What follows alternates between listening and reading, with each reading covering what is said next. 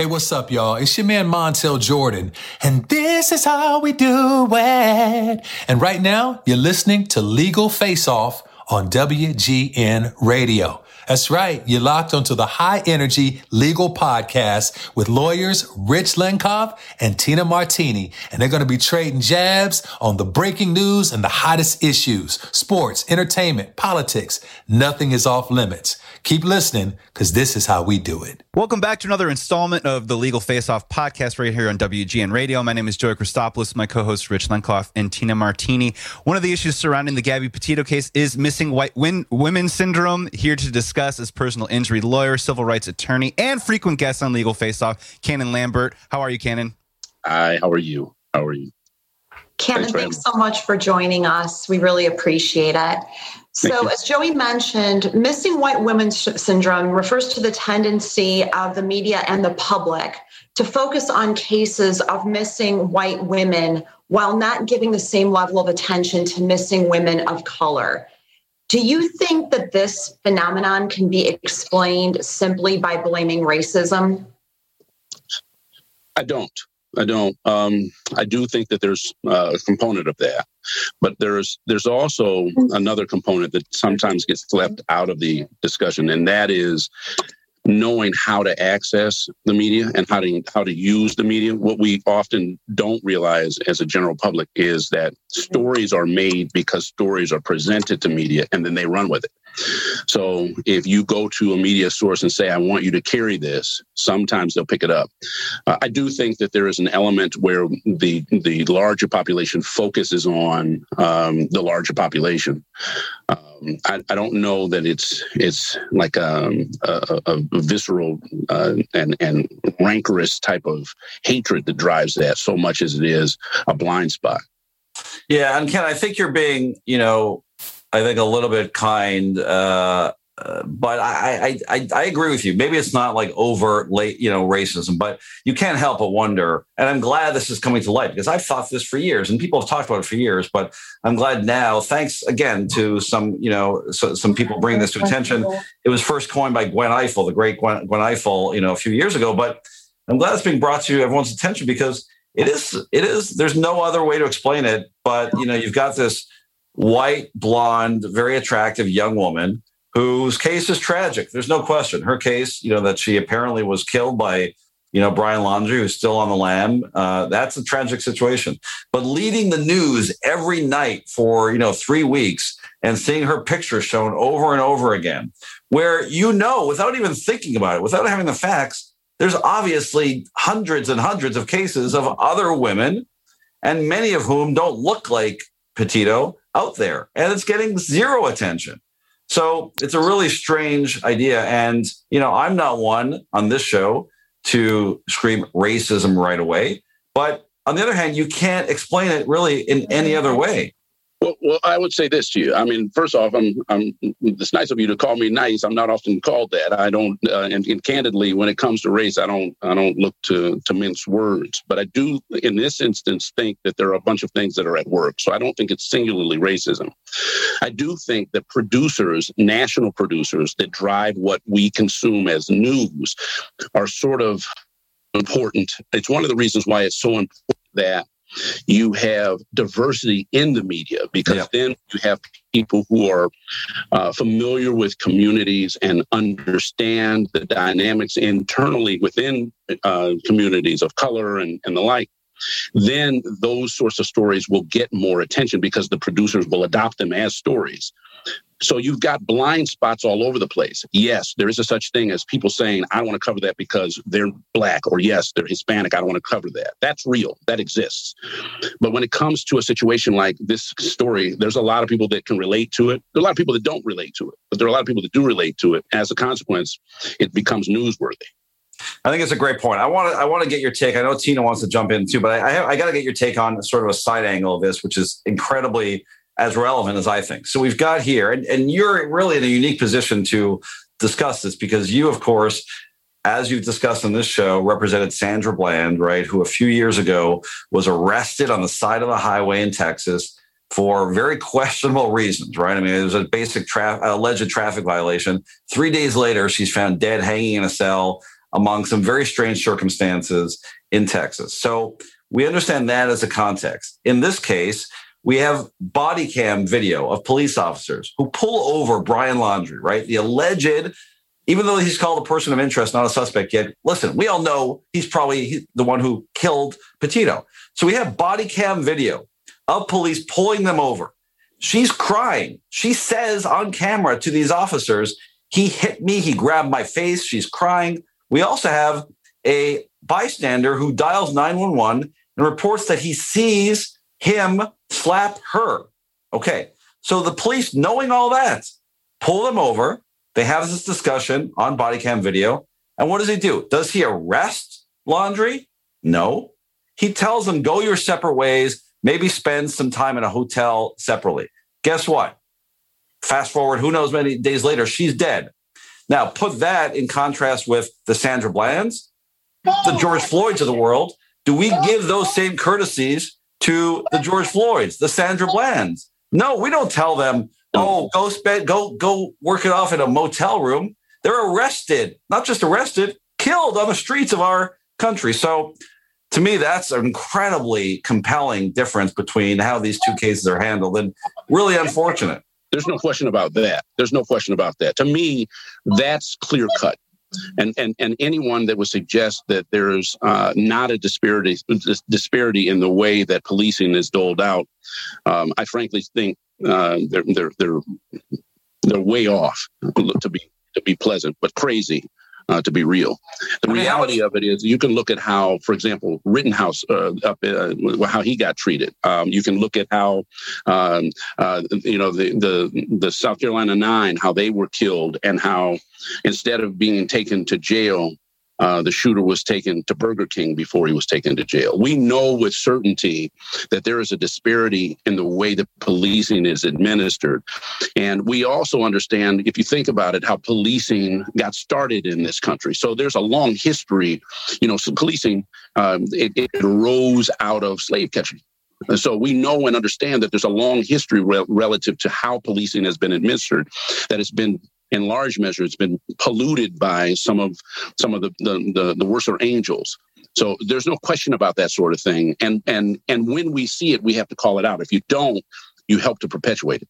It couldn't be more obvious. And you mentioned Rittenhouse, and we welcome our other guests. But you mentioned Rittenhouse. The judge in the Rittenhouse case, as we've covered, says that the photo depicting Rittenhouse flashing the OK white supremacist sign with Proud Boys in a bar is not admissible. What? How is that not admissible? But it's fairly shocking. Dylan Ruth, when he got arrested for killing 9 people, think about this now, killing 9 people, admitted to it, by the way, right, was taken to get something to eat. Now, what they would have done in large measure had it been someone else, one could easily suggest, shoot, and then ask questions later. That's what they do. In many, many instances, far too many that we need to point out than this time, this show has time for. I'd love to jump in and ask one last question here for both of our guests regarding the importance of social media against the backdrop of what we've seen over the past couple of years, including with George Floyd. Obviously, it's become an increasingly important medium over the past few years with missing persons cases and law enforcement in general. In your opinion, does social media help or hurt when it comes to trying to address things like the missing white woman syndrome? So from my standpoint, the social media acts as the engine, right? Media picks up on that which is interesting to the masses. Social media flags that which is interesting to the masses and therefore ends up in the media. So it's a huge, huge tool to use. It's also a huge indicator as to what's going to get covered. If you can master sort of managing social media, you can also find yourself being able to control the media and the narrative that falls out of it. And we welcome Professor Ayad Gruber. Professor, welcome to the show. We really appreciate you being on. You've also been quoted on the missing white women syndrome. We'd love your opinion on, why this phenomenon is happening. I know you've got some historical perspective on that as well. Yeah, thank you so much. So I think that the white woman, missing white women syndrome has to be understood at the intersection of race and of people's conceptions of what crime is about. So when you think of violence against women, what people want to think is that it's not structural, right? It's this monstrous guy who, you know, was blending into society, and the woman and the man seem to have this perfect van life, and that's what makes it such an interesting phenomenon for the public. And when you look at, for example, the phenomenon of missing and murdered Indigenous women and women of color, you see a lot of structural factors, right? You see like poverty. You see that they're in relationships where they don't have the means to escape abusive, murderous relationships. You see a lack of community resources for the women. And in fact, in the missing and murdered Indigenous women movement, one of the things that the movement activists concentrate on is bringing resources into the communities and to these women. And all of that is completely ignored when you look at a sensationalist case like 48 Hours or Gabby Petito. It's just, wow, can you believe it? There's this horrible guy and they seem to have a perfect life. And that's what's causing violence. That's what's causing sort of these social problems. So I think it's very convenient for people to be fascinated with these cases. They seem like one-off, and you know, I think society can feel like, you know, we don't have any larger connection to the phenomenon of violence against women, especially against marginalized women. Well, listen, this is an incredibly interesting story and very unfortunate. I am glad we're talking about it because I think, as Cannon mentioned, the more light that is shown on this issue, hopefully we'll resolve it going forward. But, you know, not as members of the media, so to speak, I think it is beholden on us to, again, shine that light on and address this because it's very disturbing, frankly, all the attention that's paid on this case versus the many out there. Cannon Lambert, frequent contributor to this show. We really appreciate your time. Civil rights attorney, personal injury attorney, and Professor Ayad Gruber, thank you so much. Sorry that we have to run, but we're going to have you both back on to address this topic as it develops. Thank you so much for joining us on Legal Face Off. You are listening to Christina Martini on Legal Face Off. Tina is a partner at McDermott, Will & Emery and focuses her practice on domestic and international trademark and copyright law, as well as domain name, internet, social media, advertising, and unfair competition law. Tina has received numerous professional accolades, including an AV preeminent rating by Martindale-Hubbell and being selected for many years as one of America's leading intellectual property attorneys by various legal publications, including Chambers & Partners and World Trademark Review. Tina is also the recipient of the Anti-Defamation League's Women of Achievement Award and has been recognized by Crain's Chicago Business as one of Chicago's most influential minority lawyers. In addition to her full-time practice, Tina is an author, columnist, legal analyst, and podcast host, and she frequently shares her thought leadership with respect to current issues and trends impacting both the legal and business landscapes through various media outlets. McDermott, Will & Emery is an integrated international law firm. McDermott has an uncompromising commitment to legal excellence, extraordinary client service, and a high-performance culture. It is committed to helping clients achieve stellar legal and business results today and well into the future. To contact Tina and to learn more about McDermott, Will & Emery, visit MWE.com. Welcome back to another episode of Legal Face Off podcast here on WGN Radio. My name is Joey Christopoulos, filling in for the majestically handsome Joe Brand with our usual co-hosts Tina Martini and Rich Lenkov. We are here talking today to Professor of Law at George Mason University and a Senior Fellow at the Cato, Todd Zawicki. Todd, you're here to talk today with us about COVID vaccine mandates. That's right. Great to be with you. Professor, last August, public interest lawyers from the New Civil Liberties Alliance filed suit on your behalf against your employer, George Mason Law School, where you're a professor, challenging the university's mandatory COVID-19 vaccine requirement. In your lawsuit, you claim that the vaccine mandate violates your constitutional right to bodily integrity for no compelling reason. Can you please explain to our listeners a little bit more about your lawsuit? My lawsuit was specifically focused on a particular issue, which is natural immunity.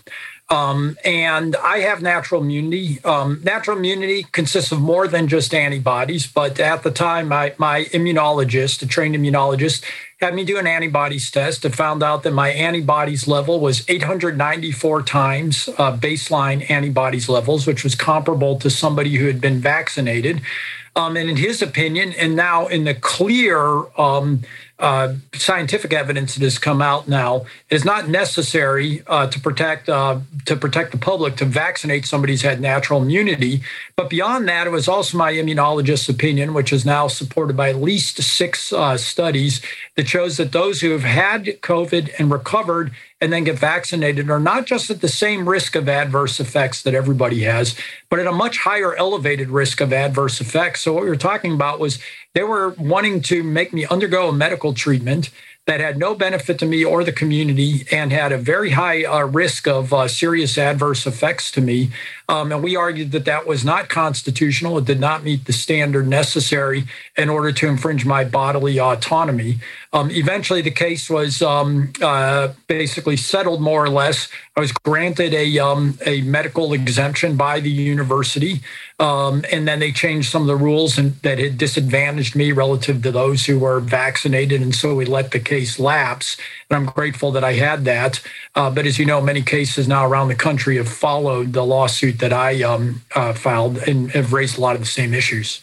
Right. So picking up on that, Professor, obviously there are, you're not the only one fighting this. And in the wake of, obviously, the FDA approving the vaccine and many businesses, government agencies, airlines, et cetera, mandating that their employees take the vaccine, we're going to see some more lawsuits like yours. How do you reconcile your action with the case law that's out there, including the Supreme Court case? I gotta read this. It's the Jacobson versus Massachusetts case and some cases afterwards, which held that the state, Massachusetts, could find people who would not take the smallpox vaccine. That seems to empower government and private businesses to mandate vaccines. How do you think your position falls in line with that case? Yeah, well, it's clear that what Jacobson actually stands for and what states have subsequently done is that at this point, it appears a reasonable case can be made to have immunity requirements for contagious diseases. And if you look at every state, for example, I live in Virginia. Virginia does not have a vaccine requirement for people to go to school. Virginia has an immunity requirement to go to school, which is to say, for example, if you have evidence that you have had measles or mumps or rubella and recovered, they could show that, say, with an antibodies test or some other reasonable way, then you don't have to get vaccinated. And that should be the same rule here, obviously. The other thing is that Jacobson was decided in 1905. It had 1905 medicine. It had 1905 ethics. Jacobson ended up meeting its nadir in a case called Buck versus Bell, which is a Virginia case, which relying solely on the Jacobson precedent, the Supreme Court upheld a Virginia state law that permitted forced sterilization of what they called a feeble-minded person, which wasn't feeble-minded at all. And the court said that if the state can force you to undergo a mandatory vaccination, they can also force you to tie your fallopian tubes for the public interest. We don't live in that kind of world anymore. We don't live in a world where that kind of barbaric, archaic medicine and ethics is acceptable for people. And so what we saw beginning in the 1960s was the Supreme Court recognized we have a fundamental right to bodily integrity, that you've got to have a compelling reason before you can force somebody to undergo a medical treatment such as this. The courts have not reconciled this archaic, barbaric line of cases with this more modern, civilized line of cases that recognize bodily integrity. And I think once they do, it's pretty clear how they will come down, which is that with respect to natural immunity, at least, there's no compelling interest that have somebody who has natural immunity to undergo this vaccination procedure, which is pretty clearly at this point, natural immunity is at least as good as the best vaccines. And it's pretty obvious now at this point, especially after the Israel study, that natural immunity provides longer, more durable, and more robust protection than vaccines. There's certainly no question that it provides at least as good of protection, including more mediocre vaccines such as Johnson & Johnson. It's far superior to that. So, Professor, until the court makes or considers a case on this topic and actually renders a decision, how do you think, given everything you've mentioned, which you present some very compelling arguments, with the other side being trying to strike that delicate balance in terms of addressing health emergencies, knowing that COVID deaths continue to rise both in the U.S. as well as beyond, plus the fact that I think the science behind this is pretty quickly evolving, more so than in other areas that we've seen. How do you think employers can best sort of strike that delicate balance without putting requirements in place and having other systems in place that would essentially stop the presses, meaning that there are certain businesses, for example, that can't do weekly testing? So how do we strike the balance, in your opinion, given where we are right now? Well, the first thing you said, Christina, is very important, which is it is a delicate balance. We are talking about people's health. We are talking about people's safety, and the government in particular, but employers as well, they have an obligation to treat this as a delicate balance and not these sort of blunderbuss, sort of one-size-fits-all rules and regulations that are really hurting people out there and really like in a lot of different ways. As I said, the elevated risk here is quite clear to somebody who has natural immunity. There's a lot of other people who have medical reasons not to undergo these treatments. With respect to those who have natural immunity, which is about 120 million Americans, and we don't know how many have also been vaccinated, but the estimate about 120 million Americans have contracted and recovered from COVID. It's pretty easy at this point. We have the established ways of establishing people's immunity, which is things like antibody tests. You could test for T cells. These are very simple tests that people could present to their employer, and the employer could recognize those. What we also know is that just having been vaccinated doesn't mean you're immune anymore. The latest studies are, especially for like Pfizer, immunity doesn't really last from infection, symptomatic infection doesn't last really much more than 4 or 5 months, which is why we're talking about booster shots. So somebody who was vaccinated in March, for example, this is why we have hundreds of thousands of breakthrough infections going on in this country. Being vaccinated doesn't mean you're immune. And you can be immune without being vaccinated. So I would say the easiest thing to do, we first recognize natural immunity, and there's a lot of reasonable ways you can do that. Second, if they want to recognize vaccines, even though vaccines really don't provide at this point much protection beyond a few months in terms of natural immunity and the like, those are easy things that could be done. It might be more difficult with somebody who has not either had COVID or hasn't had or hasn't been vaccinated. But I think that you said it right, which is, and I don't see any reason why employers couldn't try to set up a system wherever reasonable to allow weekly testing and the like. Although in many cases, they should probably, if they're serious about it, they should be testing vaccinated people as well, if they were vaccinated more than a few months ago, if that's their serious concern. You can follow Todd Zawicki on Twitter at Todd Zawicki. Todd, thank you so much for joining Legal Face Off. Thank you very much for coming on. Great to talk with you guys. Thanks. We all know the legal world is complex and high pressured. There's no room for error. That's why judges and attorneys across Chicagoland have trusted the expert court reporters at McCorkle Litigation Services since 1948. McCorkle Litigation Services has accurately recorded every word from thousands of legal proceedings. McCorkle Litigation Services provides the legal community with peace of mind, transcribing testimony and depositions that can be used reliably by jurors, judges, and attorneys. For all your legal support needs, contact McCorkle Litigation Services online at McCorkleLitigation.com. Coming back to the Legal Face-Off podcast, we are here with Representative of the 26th District. He's here today to talk about the Bears potentially moving to Arlington Heights and all the different political games that are going on. Between that is Cam Buckner. Cam, welcome back to Legal Face-Off. Thanks, Joey. Thanks for having me. The Arlington Heights Bears, Representative, just doesn't roll off the tongue, right? It does. Talk to us about your legislation that you drafted dealing with this potential. You obviously are fighting against this. Tell us why. Yeah, myself and Representative Mike Zaleski filed H.R. 480, which would ensure that if the Bears did make a move from my district here on the south side of Chicago to Arlington Heights, that there would be no state money that would go to the development of a new stadium. And really, Rich, I want to see the Bears stay in Chicago for a number of reasons, but I do understand private entities make private decisions, but the public should not be on the hook for those decisions. So, Representative, taxpayers are still on the hook for about $400 million from the Soldier Field renovations that happened now quite a long time ago. What effect does that kind of debt have on taxpayers and on the economy? It's a huge effect, Christina. We've got to look at the broader picture here. And we should not, in any good faith, be talking about writing another check to the Bears and that organization when we have not been paid back for the last check that we wrote. It's like lending somebody money for rent and then looking on Instagram and seeing them on a vacation that you can afford, right?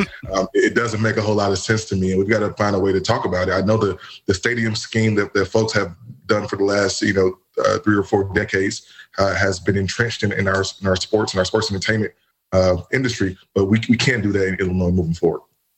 So, Representative, just so we're clear, and for our listeners to have some context, the Bears are threatening to move. The team purchased land that was formerly Arlington Racecourse, which is about 30 miles outside the city. And they are threatening, at least there's some discussion that they might move if they don't get more favorable terms.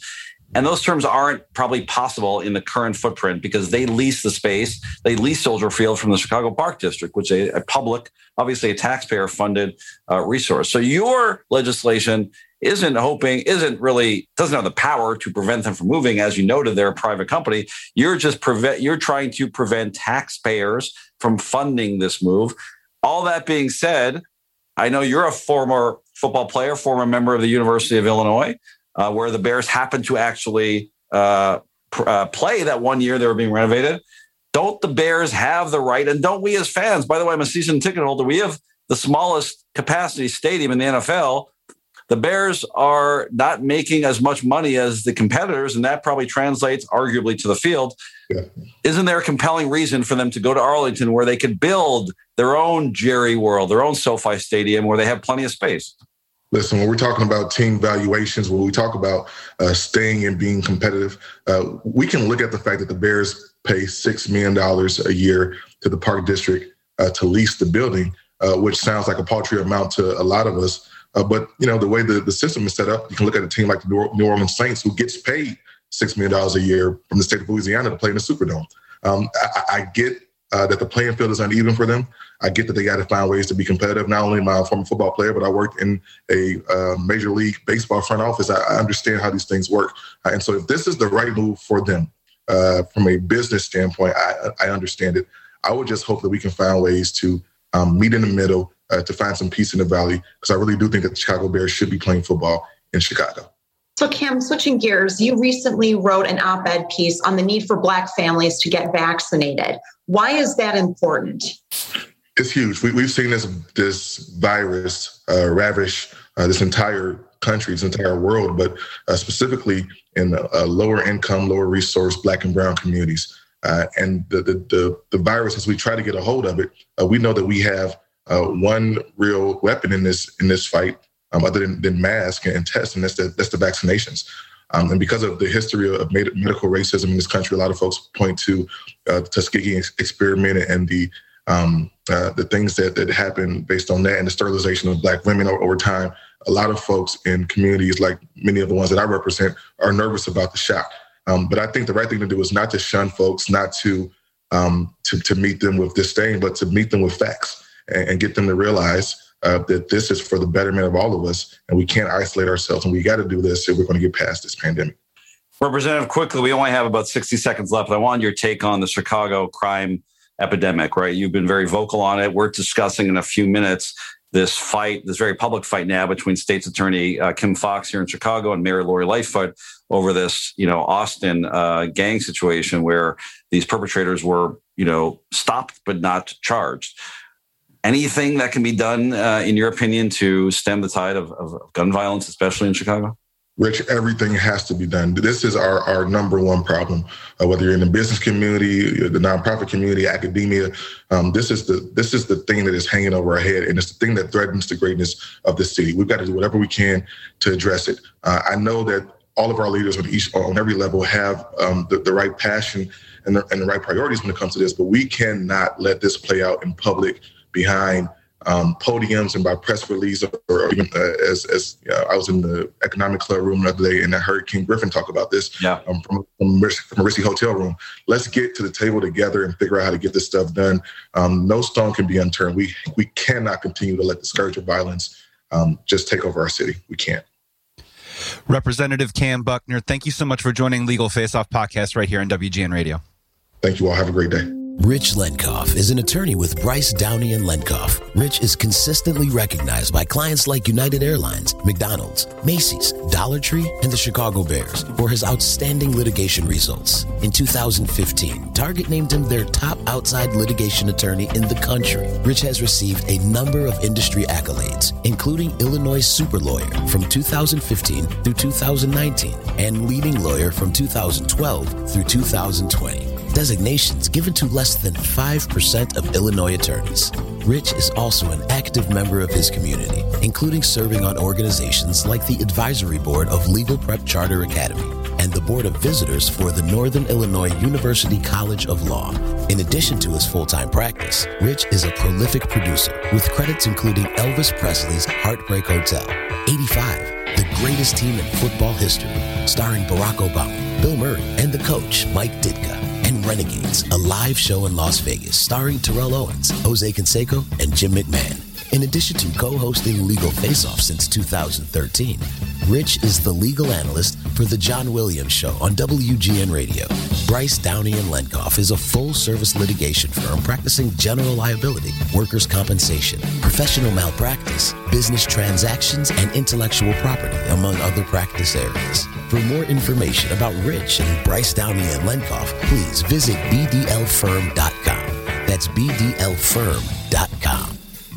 Okay, everyone, it is time for the Legal Grab Bag right here on Legal Face Off podcast right here in WGN Radio. I'm Joey Christopoulos filling in for hockey's heartthrob Joe Brand with our hosts as usual, Tina Martini and Rich Lenkov. And our hearts, I guess, right? And our hearts, full hearts, clear eyes. And let's also introduce our wonderful guest panel today. They are both returning guests. She's the founding partner of the law office of Tiffany M. Hughes. She was rated one of the top 100 lawyers in the Top 100 Lawyers magazine in 2018 and 2019. Tiffany Hughes. Hello, Tiffany. Hello, everyone. Woohoo. Hey, it would be strange if you were rated like 101 in the Top 100 Lawyers magazine. That would be... Yeah, Rich, it's not as cool. You know what I mean? And our next guest coming up, she's the host of Simple Politics on Instagram, is an on-air legal analyst and contributor for CNN, CBS News, PBS, BBC World News, just to name a few. Returning guest, professor of law at the University of Baltimore, Kimberly Whaley. Hello, Kimberly. Hi there.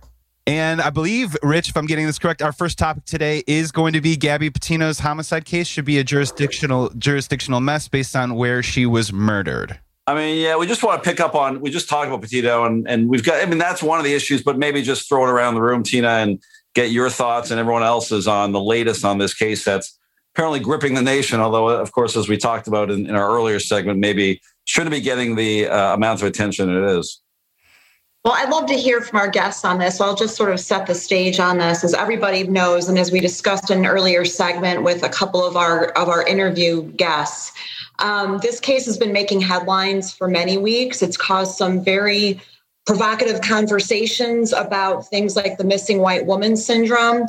We've got Gabby Petito, who was on a van life trip with her fiance, Brian Laundrie. They went from Florida to Wyoming. Had a very public trip, and she disappeared. And there was a lot of footage, audio and video clips, 911 calls, and a police body camera footage from a stop that they made where it became very clear that these two had a really disturbing relationship. She disappears. Her remains are found on September 22nd by the Grand Tetons, which is where they were last seen. Brian Laundrie shows up back in Florida. As Rich said earlier, he's been on the lam since. The remains were found, but authorities are not talking about what the exact cause of death was. And so from a legal perspective, there are obviously a lot of provocative issues. The first, as Rich mentioned, is the jurisdictional mess here, depending on where the authorities determined she was actually killed. If it was on federal land, it's an FBI-driven process. If it was in a state outside of federal land, then it's the states to prosecute. But it raises a lot of very disturbing stories, a lot of disturbing consequences to this. But the missing white woman syndrome is something that we as a country, I think, need to deal with and wrestle with. And Rich, I'm happy for you to jump in here, but this case has been making headlines for weeks now. Yeah, I mean, I think I was pretty vocal during our earlier segment, but let's jump in with our guest. Kim, what are your thoughts on any aspect of this case, but in particular, this idea that the media is obsessed? And, you could argue that the media is only feeding what the market demands. So by extension, that the public is obsessed with this case, this one individual who happens to be a white female woman versus the hundreds, thousands, whatever, of other people, many of whom are of color, who are not being covered this way.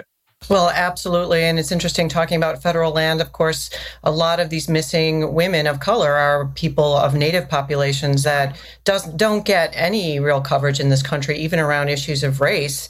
As far as whether this ends up in state or a federal prosecution, state prosecutions, interesting. I've been covering this recently with my first year law students, because it does matter, for example, if you're in a federal versus a state court, when it comes to the publicity, because in some states, judges are actually elected and have to think about re-election and keeping their jobs and how they manage these high-profile cases, whereas in theory, at least, I mean, maybe we could dispute that given the recent rulings out of Texas and the United States Supreme Court. In theory, federal judges are there for life on purpose, on the theory that they're not going to be biased, they're not going to be sort of distorted by the media. So that element, I think, also plays into this. But of course, we have a hierarchy in this country, white males at the top, perhaps white females, as we're talking about somewhere there, and people of color below that. And it's a problem across the board in the criminal justice system.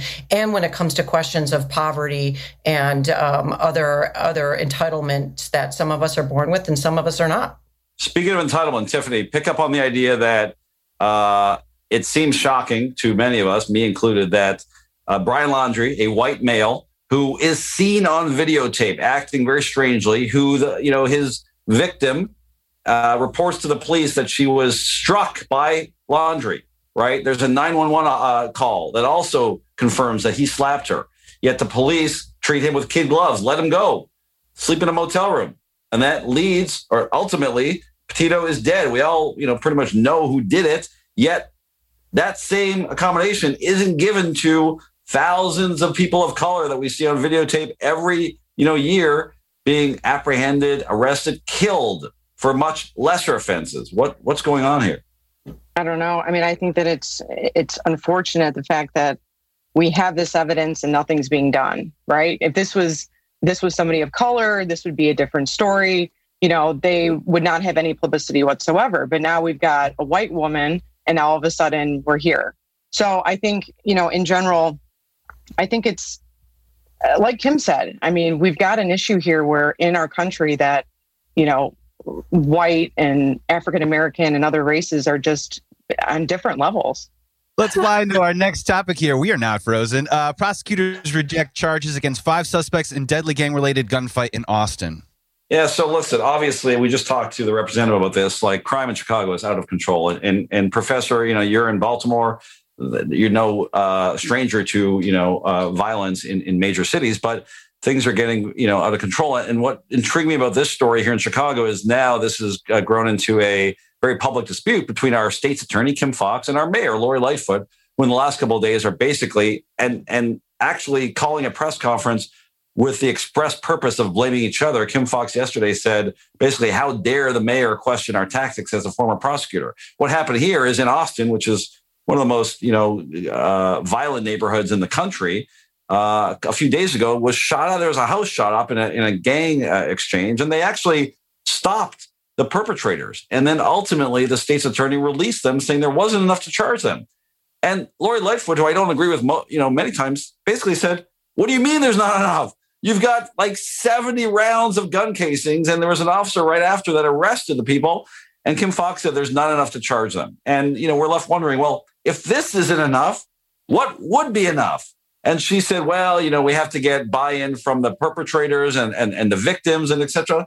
That's all nonsense. I mean, one of the reasons that has been given for the plague and violence is that while the police might be doing their job, and you could argue that, the prosecutors aren't putting these people behind bars, and judges aren't, you know, actually putting enough, strong enough sentences in place. And I think this is a great example of that.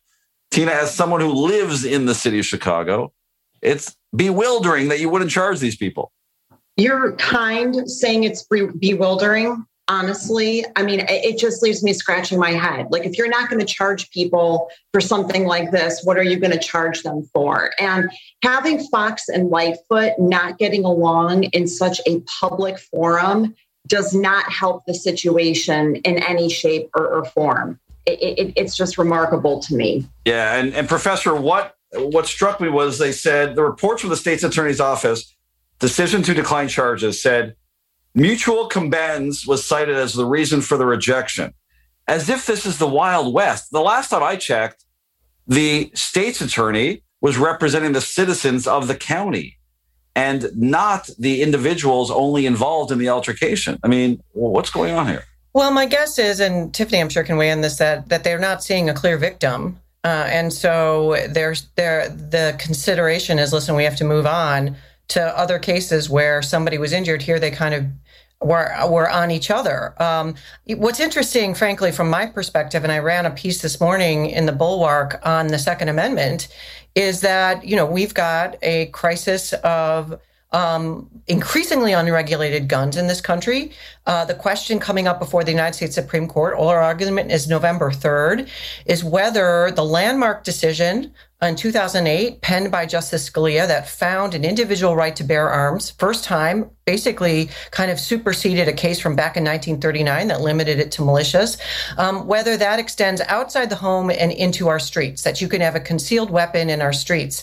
And what bothers me about this whole conversation is, you know, not to justify what the prosecutors did here, but at least prosecutors are accountable to the people at the ballot box. Judges in many places are accountable to the people at the ballot box. Lawmakers who are passing laws. But these 9 people in robes who are there for life are going to take this question out of the 170 million people, registered voters, who can decide. More than 53% of Americans want some kind of gun regulation. And they're going to decide, based on very ambiguous law, whether as a matter of the Constitution itself, reasonable restrictions on concealed carrying outside of the home are banned, barred, like that states and localities cannot do anything about that issue. That, to me, is the meta problem here. Of course, there are many issues that contribute to the rise in gun violence and violence in general. But the fact that these unelected judges, justices, who are not representative of this country, 3 of which are not on the court in any measure of a fair process, are going to decide this for the rest of us and our children, frankly. But hey, here's the good news. Professor, here's the good news. Here's the good news. In the wake of what happened in the Texas abortion case, maybe it doesn't matter what the Supreme Court says. Maybe local jurisdictions could then pass laws that deputizes individual citizens with no standing to overcome those Second Amendment cases, right? Right. That's the maneuver. Exactly. The new maneuver is, listen, it's not government doing anything. Government's the only entity really that is bound by the Constitution, with rare exceptions. So let's just outsource this to vigilantes, and then we don't have any constitutional guarantees whatsoever. I mean, this is definitely, sadly, the direction that we're going to in this country, a drip away from the power in the hands of the people. Tiffany, jump in on this. I mean, do you feel like the prosecutors are justified here? To the professor's point, maybe the victims weren't cooperating. My point is, I am the victim, right? I wasn't shot. My house wasn't shot. But as a citizen paying taxes in Cook County who wants to avail myself of the safety of not being shot, I am a victim that the prosecutors, the state's attorney, Kim Foxx, should be protecting, and by going after these people. You know what's crazy? This sounds to me like Mortal Kombat, you know, like the video game. I mean, literally. So if you're willfully engaging in the conduct, then they're saying that is essentially this mutual combat, right? I mean, that's like, it's like Mortal Kombat. And if you look at, you know, their whole basis for this, which you know, I understand that in January, the Illinois General Assembly passed the new criminal justice reform bill. I think it was like whatever the number was, like HB something. And what they were trying to do is they were trying to narrow the state's murder statute. So the felony murder rule is what they consider to be too broad, which, I mean, a lot of states have a very, very similar rule. So now they're trying to narrow it to make it so that instead of it being where individuals can be committed or individuals can commit forcible felonies, including robbery, burglary, criminal sexual assault, etc., and be charged with first degree murder, they're trying to narrow it. So we've got this issue. It hasn't been signed by the governor yet. It's still in play.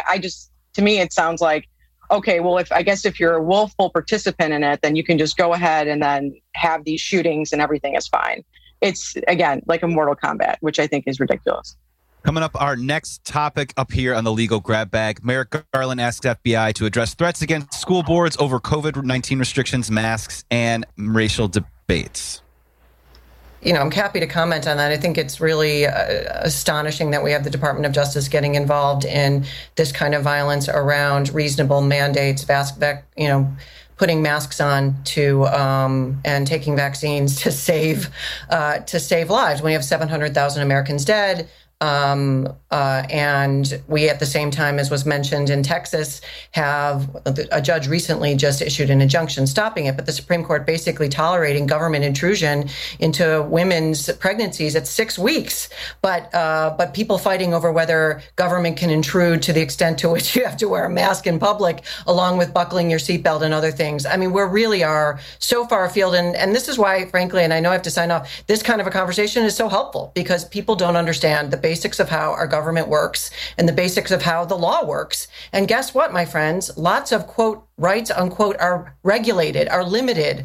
Our free speech, our religion rights, Second Amendment rights, those are all regulated so that we can have a safe and ordered society. And you know, some of us are pretty far along in our lives. But when it comes to my children, that's what I'm concerned about. And in my mind, that's where these vaccine mandates come along. So if we've got to invoke the Justice Department, better than nothing. Anyway, I've got to hop on and talk about January 6th report with CNN. So I appreciate the invite and I hope to see you again on the show. Yeah. So Tiffany, what are your thoughts? I mean, I think you're crossing a fine line. I mean, we have the federal government, we have state action. So states are allowed to run the states that they want, you know, in the way that they want to. So how far are we going to go in getting the Department of Justice involved to essentially infringe on your rights in a certain state? I mean, is there going to be a fine line, or is this going to be kind of like a slippery slope where essentially we're saying we're going to make exceptions for certain things, but not make exceptions for other things? So where does it start and where does it end, essentially? So I understand the concern. I think that everybody is kind of mixed on the subject with COVID at this point, with being vaccinated. I shouldn't have to wear a mask. I don't want to wear a mask. There's a lot of issues in Chicago right now about it.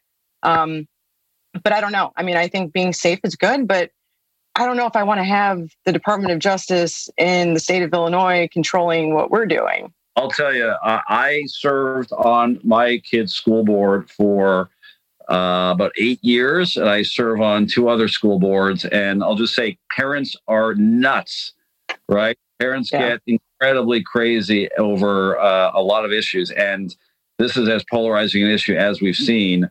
And we've all seen videos of, you know, parents not just expressing themselves, but attacking cars and, you know, personally getting in the space of board members. So I tend to fall on the side of protecting people who are mostly volunteers, right? Volunteering their time to devote to schools. And I understand your perspective and those who say it's a bit of a stretch to call them domestic terrorists and to use federal resources in that way. But on the other hand, you know, all it's going to take is for a volunteer school board member to get shot or injured by an irate parent for us to maybe change our perspective on it.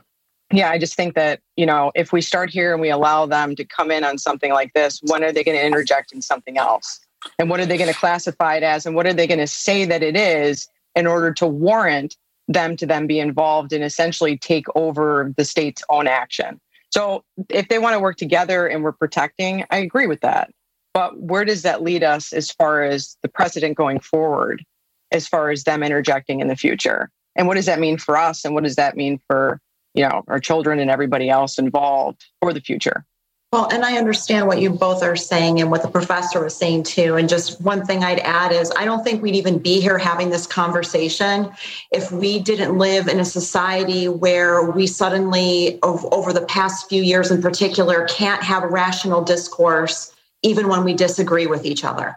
I mean, if we were able to, then none of this other stuff would even be in discussion. We wouldn't be dealing with these situations. But the problem is that we've become a society that's very intolerant of people who don't believe what we believe. And these are the natural consequences that flow from that. There's certainly an irony when there's trying to come to a consensus on community safety and it leads to violence. That seems to be definitely the very scary thing. Moving on to our next topic here on the Legal Grab Bag. Chess pioneer sues saying she was slighted in Queen's Gambit. Do we have a case here? Well, I tend to practice at the intersection of a bunch of different areas on the IP front. And one of them, area that comes into my practice quite a bit is defamation and things of that ilk. And so interestingly, chess pioneer Nona Gapardashvili, if I got her name right, has sued Netflix over a statement that was made in their hit series, The Queen's Gambit. So Nona is the first person who has become a grandmaster, won the grandmaster title in chess way back like over 40 years ago. And in this series, there's a fictional heroine who is a woman who is a chess player. And you've got an announcer who is sort of in the background giving a play-by-play. And the commentary that he's giving during this really critical chess game is that Nona is the only woman chess champion, but has never faced men. Well, actually, that is not a true statement. And although this is a fictionalized account, it's peppered with true people, actual people, and actual events. And so I read somewhere that apparently she actually defeated a few dozen men during the course of her chess career. She was greatly offended by the fact that in this fictional portrayal, and in her estimation, in an effort to build up their fictional character and what her accomplishments are during the show, that they really, layered on all of this positivity about her, but diminished her true reputation in the process. And so she sued in LA federal court. She sued for $5 million in damages, saying that this is a falsehood that has impaired and tarnished her reputation in the chess community and beyond. And she's looking for money. And I got to tell you, I can understand why she's upset by this, especially given how many millions of people have been watching the show. So I get it. Rich? Yeah, I think Netflix has a bit of a problem. I mean, it's one thing to use someone's, a character that maybe sounds like someone else. This is a pretty direct correlation, right? So once you get over the idea that it's certainly her, then you turn to damages, right? Then you turn to an analysis, like in most cases, what are her damages? And I think it's very compelling when she said, I don't get offended by many things. She said, not many things can damage me emotionally, but this is surprising to me and humiliating. I mean, I am the biggest proponent of questioning damages, right? As a defense lawyer who represents a lot of these kind of, companies in these kind of cases, I think that a lot of them, as we've talked about on the show, the damages are very questionable. In this case, I think Netflix has a bit of a problem. Tiffany, what are your thoughts? I mean, look, I've seen this before. I've seen the show. I've seen this actual specific part of it, which they mentioned. And I actually read the complaint that was filed. I mean, it's just so interesting that not only do they essentially demean her and her capabilities for what she did, and the fact that she did go against many, many, many men. I think the number was somewhere maybe around 25 or 26 previously, and was successful and was one of the champions for like 20 plus years. But then on top of it, in the actual show, they mentioned, so she's from Georgia, from the country of Georgia, and they make her from Russia, which was Georgia was under the Russian, dominance at that time. So it's like, it's not only hitting on her sex, demeaning her for her ability as a woman at that time, which was incredible for her, considering I'm sure there weren't many women at all, if, you know, maybe one or two, I think. But, and then on top of that, they're saying that she's Russian with this direct correlation that it's absolutely her. Like Rich hit it on the head. Okay, first of all, you know, are we talking about the same person? Is this directly connected? Absolutely. And now it's like, well, we've got false light, you know, there is defamation, and it's a direct attack of her character and her reputation. I think she should go for 10 million. That's what I think. Well, Netflix has the money. Quickly, Tina, this is your area. Defend Netflix here. I mean, there's something to be said for dramatic license, right? I mean, this is a drama. This is it's supposed to be an entertaining piece of art, and therefore they have the right to take some dramatic license, or do they? I mean, what's the counter to what we're saying? I mean, I would say that the counter would be exactly what you'd say, Rich, that everybody knows that this is a fictionalized account, and on that basis, whether it's we read it in books, we see them on TV and in film, that there is often some level of historic backdrop to a time, an era, and a circumstance for various fictionalized characters. And sometimes that the artists and the authors and the playwrights and whoever behind them do alter certain information. That being said, another really important fact is that the book upon which this show is based did address her, but what was said about her was very different than what ultimately came up in the show. The statements that were made were not did not nearly align with what was ultimately said by this announcer in the show itself. So, Joey, I think viewers should be allowed to sue. I recently watched, you know, Joey, you and I both love sports movies. You've done a lot of podcasts about sports movies. I recently showed my son, who's a big NFL fan, the movie Invincible. This is the story of Mark Wahlberg, who plays Vince Papale, who allegedly, the story is that he walked in off the street to a tryout with the Philadelphia Eagles in the 70s. And from the street, in this ragtag bunch of people trying out, he made the Eagles. Okay, I watched the movie. I've seen it a couple times. I watch it and I do that. I wiki it. Guess what? He was a professional football player in a competing league. He didn't walk in off the street. The coach of the Eagles, Dick Vermeil, invited him to a tryout. So I'm like, if anyone should be offended, it's me as a viewer, right? I mean, that's crazy. Yeah, the only thing I'll say is... There's dramatic license, but that changes the whole dynamic of the story. Yeah, I didn't see Queen's Gambit, but this is the slippery slope of based on a true story. When they stick that on the poster... We started doing it in the 80s and the 90s, and now it's kind of the horses out of the barn on that a little bit, where, you know, Blair Witch is based on a true story. So I haven't seen it, so I can't tell the difference of how they do put her in a false light as a character. But I will say, when you stick that on there, as probably Netflix did with Queen's Gambit, you are kind of selling a particular thing to an audience, which I think can be misconstrued and can hurt actual real people when they are trying to tell those stories. I will say that. Joey, thank God your favorite movie, Cobra, is not based on a true story. It's not? I got to go. Marion Cabretti. Moving on to our next topic. Arbitrator holds Trump's unreasonable non-disclosure pact with Omarosa Manigault Newman is, quote unquote, unenforceable. Yeah, so I don't know about you all, but, you know, way back in the day when The Apprentice was on in the early 2000s, I have to say I was a big Trump fan and a big fan of the show. And Omarosa, I mean, when you have a person who is essentially like Madonna in terms of going by one name, you know how popular she was. And she was the person that you love to hate on The Apprentice. Just like everybody loved Bill Rancic, everybody hated Omarosa. So apparently that was when the beautiful relationship she had with Trump was born. And they went on to collaborate in a number of different ways, culminating in when she became part of his administration in 2016. She was subsequently fired, not all that different from how she was fired from The Apprentice in 2017. And that's when she went, I would say, nuclear. She started leaking tapes, one of which was actually her being fired from her White House position. And then in 2018, she authored a book called Unhinged, where she went into pretty great detail about her thoughts on Trump. And there wouldn't be a story if she had good things to say. She commented on a number of things, including her views on his cognitive abilities. The upshot is that Trump's administration was not happy with this turn of events and sued her for a breach of her non-disclosure agreement.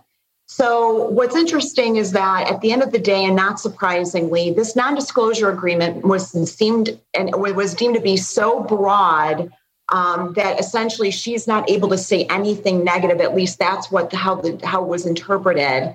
And the ultimate result was that it was found to be unenforceable. And so she actually gets attorney's fees through all this process. And the decision is not appealable unless there's some type of fraud to be found. But I find it particularly interesting that, you know, she's back in the news again, getting the press that she's always loved to get. And it just made me laugh when I saw this story. Couple takes. I mean, by the way, who even knew that you could get a decision where the appeal is banned, but for fraud? I didn't even know that could be. That's great. But I love the lawsuit. I love the fact that it shows how broadly these agreements that the Trump organization drafts are. I mean, it basically says for the rest, you can actually say it with a Trump accent, right? For the rest of your life, like, you will never say anything remotely critical about anyone, like remotely close to the Trump organization. So that's great. But my other take on this is, like, where were you, Omarosa, when you were part of the problem? All these people, it's inevitable after an administration concludes, right? Everyone comes out and says, here's how bad the administration was. I mean, in the news this week is the former press secretary, who was press secretary for like a day, basically, and never had an actual press conference. But she wrote a book that's on the New York Times bestseller. It's called, I think, I Will Take Your Questions Now, where she rats out the president being unhinged and the first lady, and she talks about the coat. Guess what? Where was that book while you were an enabler, while you were propping up the administration, while you were telling lies? You were part of the problem. Now, after you've left the administration or been kicked out, now it's your turn to make some money. That kind of bothers me. So I wish Omarosa brought this lawsuit and, you know, spilled these secrets way earlier than now. Tiffany? Well, I mean, keep in mind, she's getting the publicity, but so is Trump. I mean, he was the one who brought this. And, you know, to be honest, I mean, as a lawyer, I don't know. I'm just like, doesn't he have a major, like, high end, quote unquote, legal team? I mean, wouldn't you think, like, hey, Omarosa is going to be working on X, Y, and Z. We're going to put in the contract X, Y, and Z she can't talk about. I love it. Special guest, watch out. Hi, Trump. How are you? You know, like, Trump, didn't you have your legal team? Don't you pay your legal team a lot of money? I heard you have them draft the contract, right? I'm suing you right now. I mean, non-disclosure agreements are like, you know, agreements 101. And everybody knows that if you don't draft them quite right, they're not enforceable. Right? I mean, what am I missing here? Like, what did he think was going to happen? So they file suit. They go through binding arbitration, and now all of a sudden, what? Now they're surprised that it was dismissed because it was broad and vague. Like, really? Yeah, unreal. It was incredibly vague. You're fired. You look like Gary Busey auditioning for Michael Myers right now. It's basically sort of crazy mix up. I think we're going to go on to our next topic here. Oh my God! I had to kick Trump out of here. This one's thank God. We've got a salacious topic here. Billionaire John Paulson's wife found out about divorce on Page 6 panel. What happened to love and what happened to a well-constructed memo? Where are we these days? We had to get this case for Tiffany, of course, because man, I mean, the story here is that this guy's worth what, $4.7 billion. And was allegedly dating this woman who was about half his age. His wife didn't know until she read it. And by the way, like, this story seems like a relic of many years ago because who reads the actual paper? But she found out when Page 6, hang on, I've got a couple Trump hairs, when Page 6 published the whole story, and that's when she first found out about it. Since then, shockingly, not shocking, they've agreed to resolve their differences behind the hot glare of publicity. But Tina, not a great way to find out. And Tiffany, we want your thoughts, of course, because this is your wheelhouse. You handle family law and have handled many acrimonious divorces. Probably not a great thing to inform your spouse, especially when she is the alleged victim of your adultery, philandering, whatever you call it. Probably not the best way to inform them. Probably not seen very positively by the courts. I'm happy to jump in just to tee it up. And then, Tiffany, we obviously defer to you on this. But, I mean, at the end of the day, let's take a step back and as a show, talk about all the divorces that we have talked about over the past couple of years, high-profile divorces involving billionaires. And the need to sort of walk that delicate line of making sure that, you know, you handle the press, you handle your now soon-to-be former partner in a way that you help mitigate things going off the rails, particularly in the press. This is like the exact definition of what not to do. This is the exact definition of let's create a headline that could have potentially been avoided by just maybe not filing and trying to have a conversation in a respectful way. Tiffany, what do you think? Well, first of all, I didn't know what Page 6 was, but I looked it up. And so for everybody who doesn't know what Page 6 is, it's Page 6 of the New York Post. So it's the paper, like Rich said.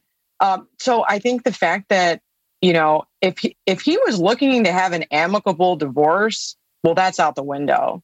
I mean, that's done now. I mean, the right thing to do, and you know what? And I hope that his attorneys advised him of this in advance and are not trying to take advantage of legal fees or litigation as a result of this. But I mean, legally, there's nothing wrong with what happened. What will happen now is that there will be a ridiculous amount of litigation over things because she's not going to resolve things amicable. She's going to go for blood. So their $4 billion estate probably will result in being, you know, I don't know, $20, $40 million in attorney's fees just because of this. Well, so to that point, she said that, and by the way, Jenny, the wife, is represented by the attorney who represented Melinda Gates in her split, probably the most expensive split in history. But she said that they've agreed to withdraw their divorce proceeding or working towards an amicable negotiated resolution. That just means this guy's got to pay a lot of money, right? I mean, the fact that it's out of court means that he's going to be paying, you know, up the nose. And again, talk to us, Tiffany, really quickly about the effect. Maybe legally it's not of huge import, but the effect on how this looks to a neutral, for example, or the judge or any of the participants when he's handled himself this way. It can't be an asset for him, obviously. Well, it's not going to be an asset, definitely. But the courts can't use it against him. I mean, a neutral, if you have a mediator or if you have somebody else that you're using, they can't be using that per se to weigh in on the division of assets or anything like that. I mean, what she's going to say is, look, I'm willing to do X, Y, and Z, but now that comes with a price tag.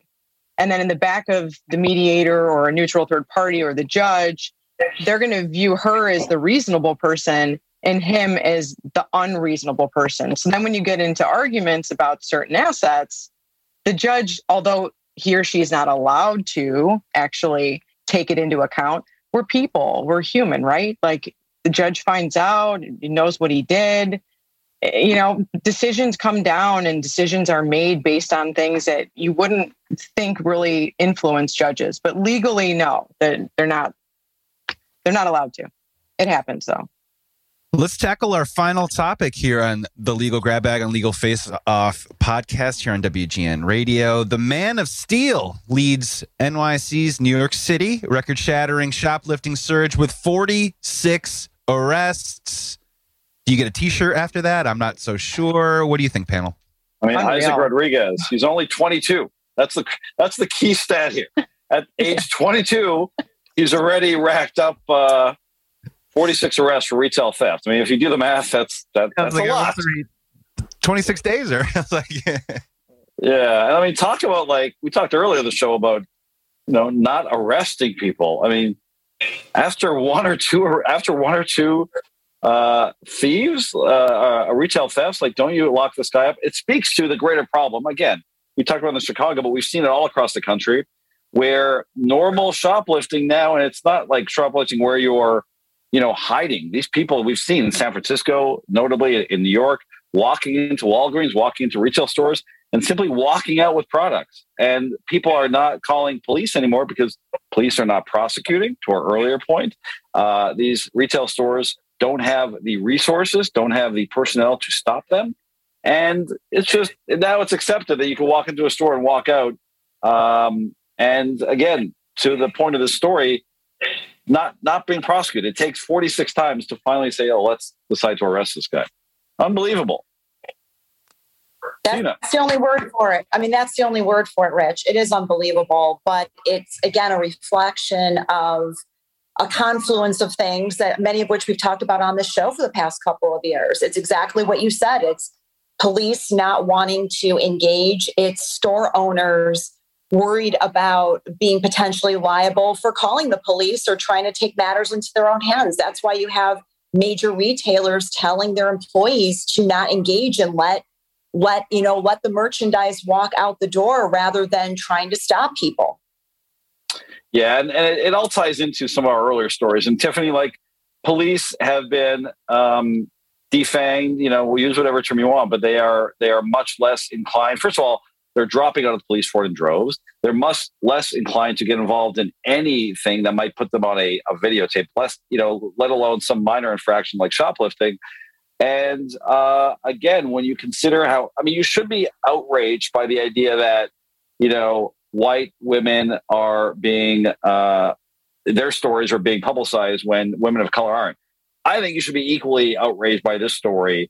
And you have to trace some of it to the movement to defund police, in my opinion. And also in Chicago here, a couple of months ago, the governor signed a pretty sweeping criminal justice reform that ended things like cash bail and made felony murder hard to prosecute. So I think what we're seeing here in New York, but also in Chicago, San Francisco, is the effect of some of what we've seen over the last couple of years. Yeah, I mean, I think this is really sad. I mean, the fact that I get it. Like, he was, he stole like some deodorant and some I think they said he liked Dove a lot. And, I get it. They might not think it's a big deal. But in the bigger scheme of things, this guy has 74 offenses on a rap sheet.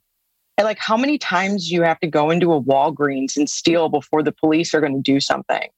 And the poor manager at the Walgreens, he's like, well, I keep reporting it and, nobody comes and the guy leaves. But this guy is in there every single day. So when is it going to be enough, I guess, for something to be put in place? And, I think that they kind of downplay it in the media where it's like, well, New York is really busy and there's bigger crimes and bigger fish to fry. And so we're not really worried about this guy stealing Dove and Cetaphil or whatever else he was buying. But like... It's an everyday basis for the people at Walgreens and the staff and the pressure that it puts on them. And there's nothing that's happening. So it's a huge problem. I mean, we have a lot of issues, similar issues like that in Chicago too. And, I don't know. It's unfortunate that nothing is being done. And the guy has other offenses too previously where he had a gun and he stabbed somebody. I mean, like, this guy could have been put away a long time ago. And like, nothing's being done. We got to end off talking really quickly about this Squid Game. I didn't know about it until yesterday. And suddenly, since yesterday, I've seen about 20 different people talking about Squid Game on Netflix. You guys watching this thing? It's going to be the most watched Netflix show of all time. That's terrifying. I mean, I don't want to spoil anything for those that have not seen it, because it's a show that is definitely deserves to not be spoiled. But terrifying that people like it so much. I'll be honest with you. Yeah, it's pretty popular. Let's end off with a big shout out to our esteemed co-host, Tina Martini, recent award winner, trademark lawyer of the year. Oh, that's awesome. According to Euromoney Women in Business Law. Congratulations, Tina. That's quite an honor. Woo. So good for you. Thank you very much. We always consider you the trademark lawyer of the year here on our show, but it's good to see that others are agreeing. Well, thank you. It's really an honor. I'm just so, I feel so fortunate and grateful. I mean, at the end of the day, it's all about the clients and, just having them continue to work with us and to continue to engage us. And it's really been a privilege to work with all the clients and the colleagues that have helped me over the years from a mentoring perspective to get here. So thank you all. I want to give a big shout out to Tina because my firm is all women and I'm all about powerful, wonderful women that are educated and strong. And so way to go. Awesome. Thank you. What an excellent note to end this week's episode of The Legal Grab Bag right here on the Legal Face Off podcast on WGN Radio. Thanks to everyone's guests, all the guests today, Todd Zawicki, Ayad Gruber, Cannon Lambert, Representative Cam Buckner, Tiffany Hughes, and Kimberly Whaley. On behalf of our host, Rich Lenkov, and the award-winning Tina Martini, and our producers, Emily Flores and Yvonne Barbosa, thank you so much. Please make sure you like, subscribe, share the show. Throw it on TikTok. Who cares? Thanks for watching this episode. I'm Joey Christopoulos filling in for the Hawks hunk himself, Joe Brand. Thank you so much for tuning in, and we will see you next time. It's Christina Martini and Rich Lenkov. You know what time it is. Welcome to Legal Face Off. Two lawyers trading jab for jab. So hit them up with any questions you have. WGN Radio, we blowing up your stereo. Got a question, just pick up the phone and they'll let you know. Covering sports, Hollywood, and don't forget...